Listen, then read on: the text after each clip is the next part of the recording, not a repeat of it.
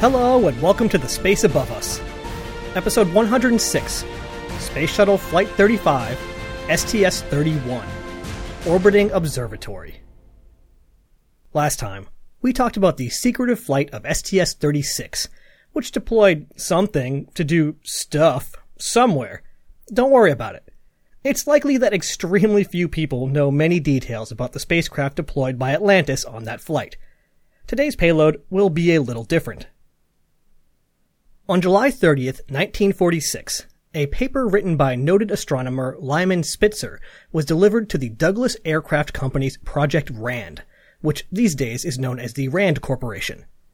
The title of the paper was Astronomical Advantages of an Extraterrestrial Observatory, and it had some pretty interesting ideas. The paper starts out, quote, It has been proposed that rockets be used to accelerate a small mass containing scientific equipment up to a speed of 5 miles a second, at which speed the mass could revolve around the Earth indefinitely, forming a small satellite. Such a development is certainly not out of the question within the next few decades. It continues on to explore the utility of scientific instruments placed above the Earth's atmosphere, including, quote, a large reflecting telescope many feet in diameter. Spitzer only had to wait 11 years to see a small mass revolving the Earth indefinitely, but the wait for a large orbiting telescope would be a bit longer. There would be several benefits to having such a telescope. It wouldn't have to worry about clouds or weather. It would be free of the distorting effects of the bubbling and soupy atmosphere, present even on a clear night. It would be able to collect light frequencies that are absorbed by the atmosphere, such as X-rays and ultraviolet. It would be an unparalleled instrument for science but it also wouldn't be easy. A space telescope would take years of careful planning, state of the art optics, incredible pointing control, and electronic image sensors that simply did not exist at the time. It would also take political will. Even as the space race erupted in the 1960s, dumping staggering sums of money into the push for the moon, that money wasn't just freely available to the entire space community. It was dedicated to the goal of beating the Russians. Sure, some science was getting done along the way, especially once we got to Skylab, but starting serious work on a large orbiting telescope would be a tough sell. Everyone was already busy and resources were already committed. As Apollo began to wind down, however, more and more of NASA found themselves with nothing to work on. Combine this with the steady push from the scientific community, new advancements in the required technology, and the upcoming space shuttle, and the early 1970s became the time to really get to work on a space telescope. The space shuttle especially opened up some interesting possibilities. With the potential to regularly visit the observatory, the telescope could be designed with such service in mind.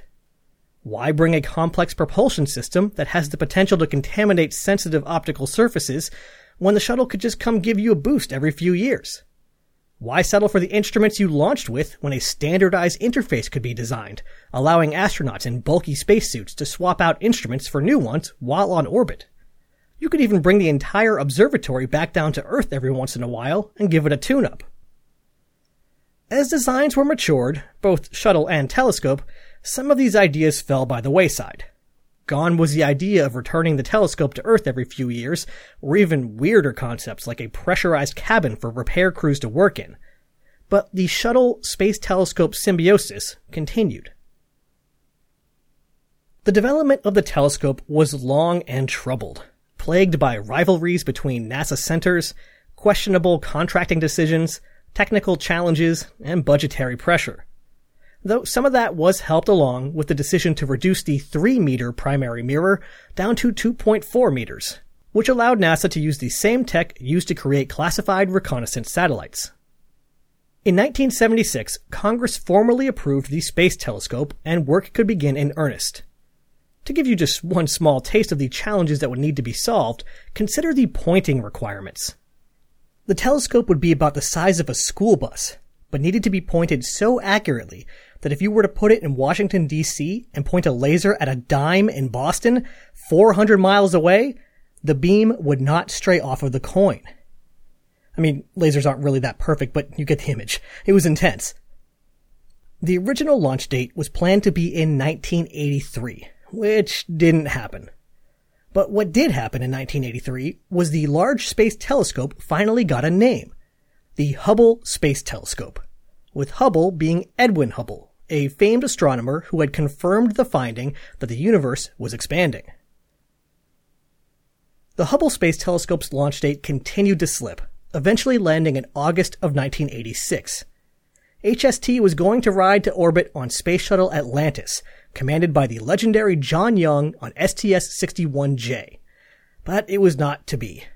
After the Challenger accident and the two-year shuttle fleet stand down, new plans had to be formulated. A lot of stuff in space isn't obvious. One thing that might surprise you to learn is that the multi-year delay had significant implications for the operations of the telescope. With no propulsion system of its own, the Hubble relied on regular reboosts from the shuttle. The rate of decay of HST's orbit depended on how much drag it generated in the tenuous upper atmosphere, and this was dictated by solar activity, which fluctuates in a roughly 11 year long cycle. So a delay can result in a higher rate of orbital decay, requiring more shuttle flights and incurring more cost. Or maybe you decide to raise the altitude of the telescope above more of the atmosphere. Okay, but now you have to re-examine the mission that will deliver HST to orbit. What altitude can it attain and still have enough margin for a safe return? What if a rendezvous is required to fix a problem? My point is, this delay threw a wrench into a lot of careful planning and required a whole bunch of extra work. After all the years of imagining, engineering, planning, replanning, and endless mirror grinding, Hubble's time finally arrived in April of 1990. Let's meet the lucky crew who gets to deploy it. Actually, some of the crew might wonder how lucky they really were. The crew of STS-61J had been named unusually early, giving them a chance to work more closely with the folks making the telescope but that meant that for most of them, they had been working on this flight for over five years by the time launch day arrived. I would guess that in retrospect, the chance to work on such a flagship mission was an honor, but that during the long stretches of time waiting to launch, it must have been rough. One other item of note is that with a mission of this importance, and for some other reasons we'll discuss in a minute, NASA wanted folks who already had spaceflight experience. So this is the first time since STS-26 that we have an all spaceflight veteran crew.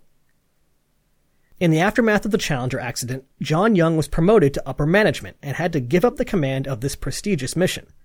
Instead, landing in the lucky commander seat was Loren Shriver. We know Shriver from his flight as pilot on STS-51C, helping to deploy a classified payload. He commented that there was a pretty stark contrast between his first and second flights. With the first, nobody knew what he was doing and he couldn't talk about it. With the second, the payload would be rewriting the textbooks. This was his second of three flights. The rest of the crew actually remained the same all the way back from the initial STS-61J crew assignment. Joining Shriver up front as pilot was future NASA Administrator Charlie Bolden. We last saw Bolden flying as pilot on Columbia for STS-61C, troubleshooting a suspected helium leak during the ride uphill. This is his second of four flights. Mission Specialist 1 was Bruce McCandless. Of course, we know Bruce from his flight on STS-41B, flying the manned maneuvering unit over 300 feet away from Space Shuttle Challenger and into every space history book ever. McCandless has actually been with us since the mid 1960s, playing an important role behind the scenes and serving as Capcom for Neil and Buzz's Lunar Surface EVA. But with this flight, he'll bring his astronaut career to a close, making this his second of two flights. Sitting in the middle of the flight deck and serving as flight engineer was Mission Specialist 2, Steve Hawley. We've seen Hawley a couple of times now, most recently on STS-61C along with Charlie Bolden. Hawley's main role on this flight will be to operate the remote manipulator system during the Hubble deploy. And believe it or not, this won't be the last time he'll get to wrangle the orbiting observatory. This is his third of five flights. And last but not least, riding down on the mid-deck for ascent and swapping for the flight deck during entry was Mission Specialist 3, Kathy Sullivan. We know Sullivan from her flight on STS-41G, where she became the first American woman to perform a spacewalk. She was almost the first woman in the world to do so, but the Russians, oh, those Russians, They looked at the upcoming shuttle missions and quickly flew a female cosmonaut up to their space station so she could perform an EVA and claim the record first. It was only the third time Russia had ever flown a woman in space, with the second being the same person, Svetlana Savitskaya. To be clear, I have nothing against Savitskaya. I suspect she was more than capable of performing an EVA earlier and just wasn't given a chance. So it's a shame that the chance ended up being for a pretty overtly political reason.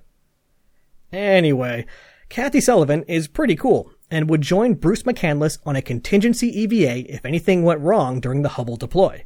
More on that later. This was Sullivan's second of three flights.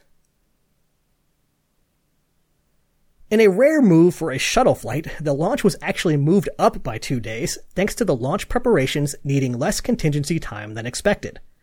So, in the early morning hours of April 10, 1990, the crew were driven out to the pad, climbed aboard Space Shuttle Discovery, and waited for the countdown to complete.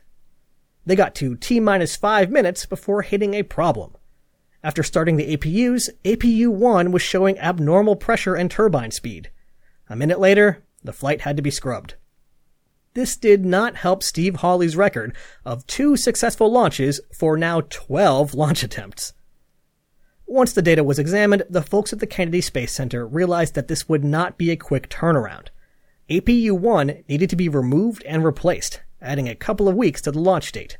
So much for schedules moving to the left. On April 24, 1990, the crew was back in Florida and back in Discovery, and it was time to try again. This time the APUs behaved themselves, and the countdown proceeded smoothly until a valve wouldn't close. Thankfully for the crew and everyone else, this was simple enough to deal with. Someone in the launch control center sent the proper commands to cycle the valve while the countdown held at T minus 31 seconds. The valve recycle worked, and at 8.33 a.m. Eastern Time, OV-103 roared off of the launch pad, and a new era of astronomy was ready to begin. Present at the Kennedy Space Center to witness the launch was none other than Dr. Spitzer himself.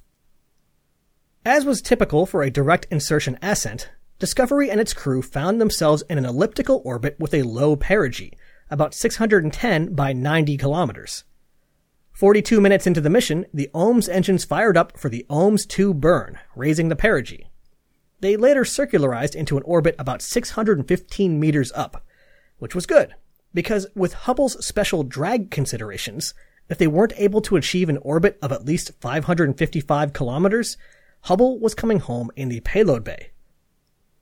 615 kilometers up is pretty high for the shuttle. In fact, it was easily the highest shuttle flight to date, especially when compared to the previous flight, STS-36, which was somewhere around 210 kilometers. Actually, in a sort of weird coincidence, remember how I said Hubble was so stable that it could be in Washington DC and point a laser at a dime in Boston, a little less than 400 miles away? Well, guess what 615 kilometers roughly translates to? This extra altitude wasn't just an abstract concept either. The crew, who all had previous experience in space, could immediately sense their unusually high orbit. It was a whole new perspective on the world. Right after arriving on orbit, preparations began for an EVA. This was pretty unusual, but this is a pretty unusual flight. HST was to be deployed on flight day 2 using the remote manipulator system. However, there was a chance that it would require a contingency EVA to help it along. Normally, EVAs are placed later in the mission after everyone's had time to acclimate to microgravity and settle down a bit. This explains why it was so important to have astronauts who had already proven that they were not susceptible to space adaptation syndrome and who had performed an EVA in the past. In fact, this preference for only having EVAs later in the mission was even enshrined in the post return to flight mission rules. EVAs were not to be scheduled before flight day 4, and payload related contingency EVAs were not allowed before flight day 3. But since Hubble was a bit of a special case, and all of this planning had been done way back when STS-31 was still STS-61J, and the return to flight mission rules weren't yet in place, it was grandfathered in making this the only shuttle flight with a pre-approved EVA on flight day 2. Now you might be wondering why it had to deploy on flight day 2. And actually, I have no idea. I feel like I'm missing something obvious here, but I wasn't able to find a good answer. Why not just deploy later in the mission, and if there were orbital considerations, just adjust the launch time? Who knows? If anyone does know, please shoot me a message. Anyway, since the deploy was going to be on flight day 2, the cabin air pressure was lowered down to around 10 psi to assist with the EVA crew's pre-breathing. You don't want to get the bends when you get into and out of those lower pressure spacesuits. At the same time, mission specialist Steve Hawley got to work inspecting Hubble using the cameras on the remote manipulator system, aka Robot Arm. Also, we're going to be talking about the remote manipulator system a lot here, so I'm just going to call it the RMS from here on out. The Hubble inspection served two purposes. First, it made sure that the observatory had survived the somewhat bumpy ride to orbit intact. Second, it gave Hawley a chance to use the actual RMS actually in orbit. Despite this being his third flight, and despite him going through endless training on the ground, he had yet to operate the robotic arm in space, since NASA policy at the time was that only the primary RMS operator was allowed to use it. After all, if something went wrong while someone else was just trying it out, how could you justify that? In practice, this meant that a lot of folks early on were doing important things, like deploying the Hubble Space Telescope, with no practice time on the arm. That would change later, but in the meantime, Hawley had a little bit of today to really get a feel for things. As Flight Day 2 arrived, the crew woke up and were told that they were go for HST deploy operations. That's a good way to start your day. This deploy was going to be a real team effort. Hawley would operate the RMS to execute the actual deploy, using the controls at the back of the flight deck. Shriver was stationed right next to Hawley, flying the orbiter, paying close attention to attitude requirements. McCandless and Sullivan would partially suit up in their extravehicular mobility units in case an EVA was required. And Bolden basically floated all over the place, getting everyone whatever they needed and taking photos for documentation. With something this complex and important, there were a lot of different contingency plans. What if there was a bug in the RMS software? What if one of the joints acted up? What if it didn't work at all? You had to have a plan for everything. The case of a completely non-functional RMS was actually my favorite. In that case, if everything else was going well, they would orient the orbiter such that its nose pointed down towards the Earth and its belly faced forward in the direction of flight. They would then release the trunnion pins holding HST in the payload bay and essentially drive out from underneath the telescope. The release would be done at local noon to make sure that HST was oriented properly with respect to the sun. I kind of suspect that if it came down to this, they would have just brought the telescope home, but it's cool to think that unlikely scenarios like this were carefully considered. One day, two minutes, and two seconds into the mission, the umbilical carrying power from Discovery to Hubble was disconnected, and the crew were now in a race against time. With the umbilical disconnected, Hubble had to rely on its internal batteries to stay powered. Those batteries would last about six hours. At the end of those six hours, Hubble had to have both solar arrays deployed and pointed at the sun, or the telescope could be lost. The task before Hawley was a tricky one. Hubble was gigantic, 43 feet long and 14 feet in diameter, taking up almost the entire orbiter payload bay. And at 24,000 pounds, it was easily the most massive payload to be flown on the RMS to date. Again, quick metric check, that's 13 meters long, 4 meters in diameter, and 11,000 kilograms. Hawley started by moving the RMS up and over Hubble grabbing onto the grapple fixture on the starboard side of the telescope. He then began to slowly raise it up into what was called the low hover position. Hawley had a number of different presets on the RMS controls available for different situations during this deploy. At this early phase, where clearance was as tight as two and a half inches, Hawley had the RMS set to move exceedingly slowly. There was no collision avoidance software, it was just the RMS operator, a bunch of cameras, and the view out the window. So you wanted to take it slow. And actually, once the telescope started moving up, the view out the window was pretty much useless, since all they could see was the shiny aperture door filling the window. This was especially troublesome, since all was not quite well. Hawley started to notice small uncommanded motions on the arm, and found himself fighting against them to keep the telescope where he wanted it. Later analysis showed a maximum excursion of 25 inches, more than half a meter, and 10 degrees in attitude, which is pretty incredible. It turns out that this was actually a known problem, even as early as STS 8, when the crew reported that moving the barbell like payload flight test article resulted in uncommanded arm motion. And it happened again on STS 41C, when the crew noted the issue while deploying LDEF. At one point, a command to move out of the payload bay by 11.5 inches was accompanied by a 2.5 inch movement forwards. That's pretty significant. Essentially, what's happening here is that little imperfections in the robotic machinery are adding up. Unlike in the training simulations, in the real world, where you're actually moving massive objects around with real motors, with real electricity zipping around inside, stuff's gonna happen. Due to the nature of this stuff, the uncommanded motion was most noticeable when running the RMS at extremely low speeds. The problem would later be solved with the addition of a new software mode for the ARM, but that doesn't really help poor Steve Hawley right at the moment. Hawley eventually managed to wrestle HST into the required orientation for deploying the solar arrays. They'd already burned almost an hour of the six hour clock they had available. The crew watched as Solar Array 1 was commanded to open. No problem. Then Solar Array 2. Problem It only deployed part way and then stopped. Telemetry indicated that the solar array was requiring more force than expected to pull out, so the system had stopped rather than risk tearing it. Folks on the ground got to work trying to debug the problem, while Bruce McCandless and Kathy Sullivan finished suiting up, clambered into the airlock, and began to depressurize it in anticipation of a contingency EVA.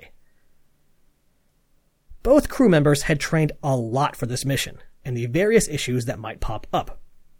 In this case, they would be called upon to climb up the side of the telescope and use a specially crafted tool to manually winch the array out. If you've seen later photos of astronauts on the end of the RMS being moved to various work sites on HST, this might not seem like a big deal. Except that the RMS was in use at the moment, holding the telescope. So they'd have to work their way to the arrays the hard way, climbing up the side and taking care not to touch fragile instruments. Every astronaut hopes for a smooth, boring mission, but the chance to put all that hard work and training to use and save such an important payload would certainly make this a flight to remember. So, fortunately, or unfortunately, depending on your point of view, McCandless and Sullivan would not get to do their remarkable EVA. After carefully analyzing the data on the ground, the decision was made to bypass the tension detecting system. They were convinced that it was a problem with the tension sensor itself, not the solar array. The command was sent, the solar array opened, and the other appendages, including high gain antennas, soon followed.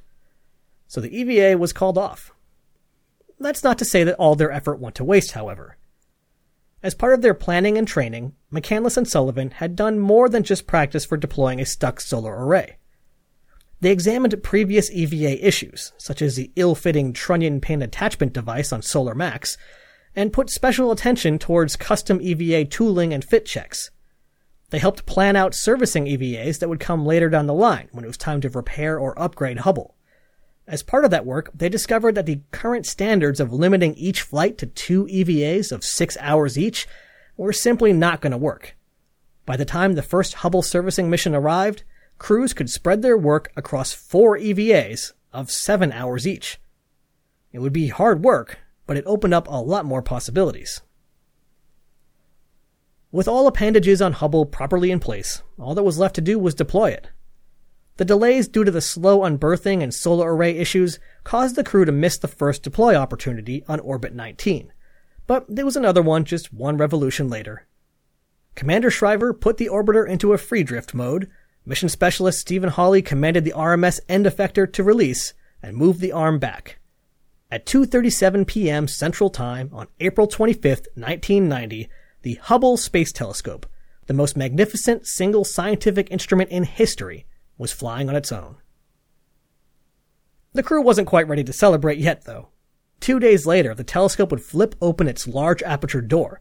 If something went wrong with this critical step, Discovery was ready to rendezvous with the telescope and McCandless and Sullivan were more than ready to go outside and help Hubble out. it was a bit of a dicey proposition, since Discovery had much lower fuel margins than usual, thanks to the high altitude of the orbit. In fact, one of the early trades studied was sacrificing the rescue rendezvous in exchange for more orbital altitude. But just like no interesting, I mean stressful and unfortunate EVA was necessary, the rendezvous also wasn't necessary. The aperture door opened just fine. The crew celebrated with a group photo in front of a sign on the middeck that read, HST is open for business. As usual, there were a number of other odds and ends to talk about, but the Hubble was the cool part. Some specialized crystals were grown in an apparatus on the middeck. Rather than focusing on growing unusually large crystals in microgravity, the goal here was to make extremely pure crystals of large proteins, so that they could be studied with X-ray crystallography, which is pretty neat. And I would be remiss if I didn't mention that for the last time, the Phantom head could be counted among the crew. It was the head's third of three space flights, which is better than a lot of astronauts. When the deorbit burn fired a few minutes into flight day six, the crew noted how much longer it took to fall back from their lofty perch. 72 minutes from deorbit to landing versus only 57 minutes on the previous flight. Though, that was pretty low. So I guess we should expect reentries to take anywhere between 57 and 72 minutes. Someone make a note. After five days, one hour, 16 minutes, and six seconds, Discovery touched down at Edwards Air Force Base, successfully completing its 10th mission. The story of STS 31 might be over, but the story of the Hubble Space Telescope is just beginning. In the almost exactly 30 years between its deployment and this episode's deployment, it has completely reshaped our view of the universe. It has far exceeded the wildest expectations set on it and has plenty of life left in it. But something comes between now and that happy outcome. As some of you may know, Hubble had a problem. A staggeringly small defect in the massive instrument had hobbled it, resulting in blurry images. It was an incredible disappointment, but all was not lost. It seems that serviceability was going to pay off after all. But that's a story for another time. Next time, thanks to the vagaries of the mission numbering system and various schedules moving around, next time we'll skip straight from STS 31 to STS 41 and meet the shuttle's final interplanetary spacecraft, Ulysses. It's been sentenced to travel among unknown stars, our own. Ad Astra, catch you on the next pass.